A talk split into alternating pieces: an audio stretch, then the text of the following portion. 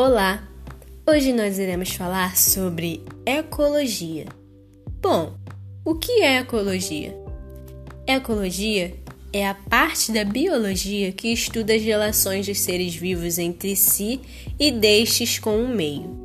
O termo, que foi usado pela primeira vez em 1866 por Ernest Haeckel, vem da junção de duas palavras gregas: oikos, que significa casa, e logos, que quer dizer estudo. Assim sendo, ecologia significa o estudo da casa, ou o estudo do habitat dos seres vivos. Ciência ampla e complexa, a ecologia preocupa-se com o entendimento do funcionamento de toda a natureza. Assim como vários outros campos de estudo da biologia, ela não é uma ciência isolada.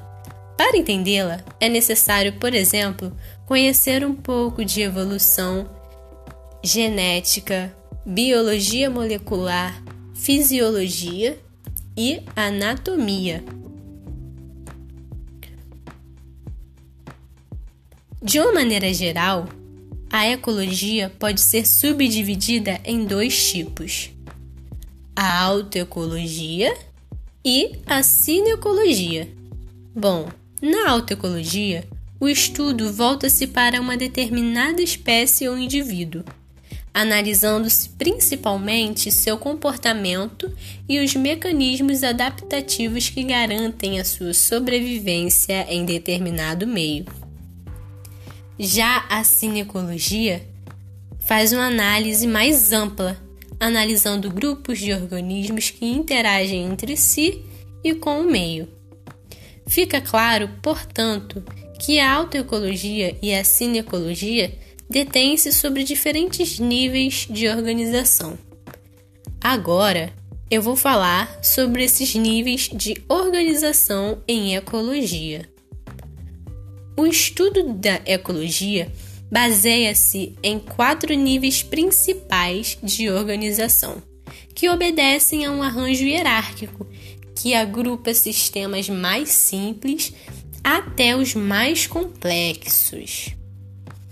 O primeiro, população, que é o conjunto de organismos de uma mesma espécie que vivem juntos em uma determinada área e apresentam maiores chances de reproduzir-se entre si do que com outros indivíduos de outras populações.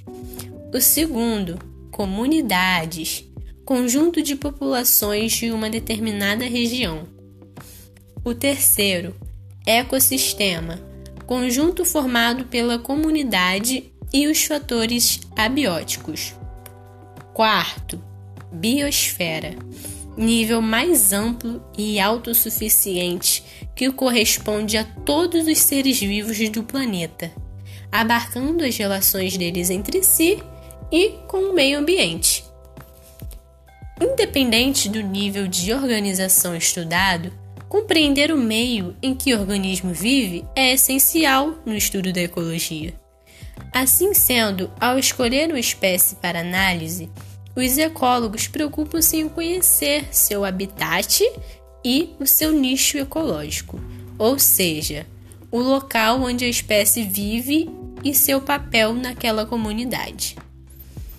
Outro ponto muito importante da ecologia e que envolve todos os níveis de organização é a compreensão das relações existentes entre os seres vivos, que são as relações ecológicas, elas demonstram como as diferentes espécies interagem e como os indivíduos de uma população comportam-se.